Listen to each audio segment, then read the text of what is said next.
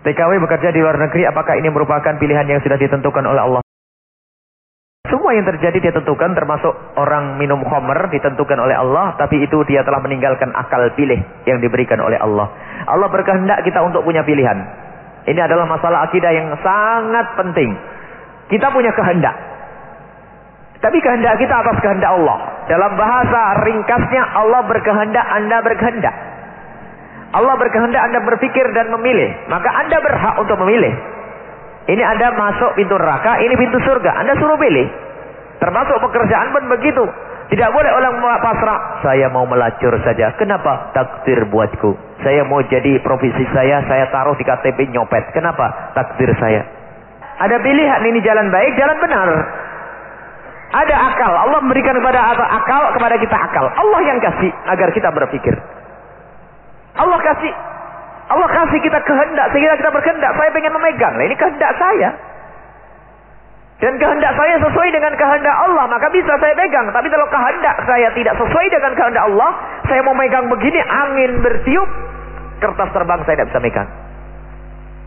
Jadi Allah yuridu anturid.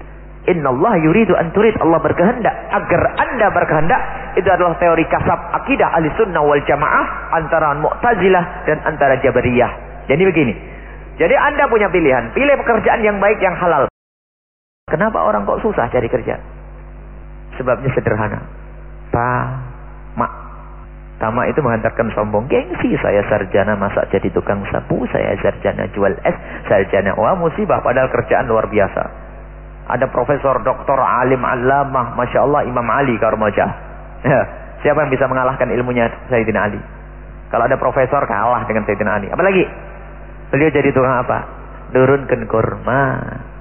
Kalau orang sekarang naik pohon kelapa. Jadi sekarang banyak pilih-pilih. Kadang-kadang dibekali ilmu sombong. Sarjana itu kalau tidak barengi dengan hati yang baik sombong.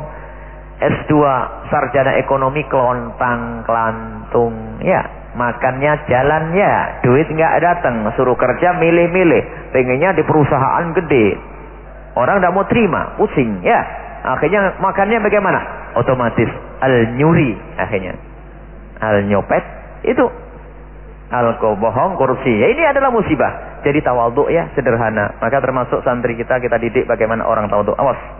Jangan merendahkan pekerjaan. Orang harus bisa ngapain? Jualan, ke sawah, apain saja. Itu kecantikan yang sesungguhnya, ketampan yang sesungguhnya.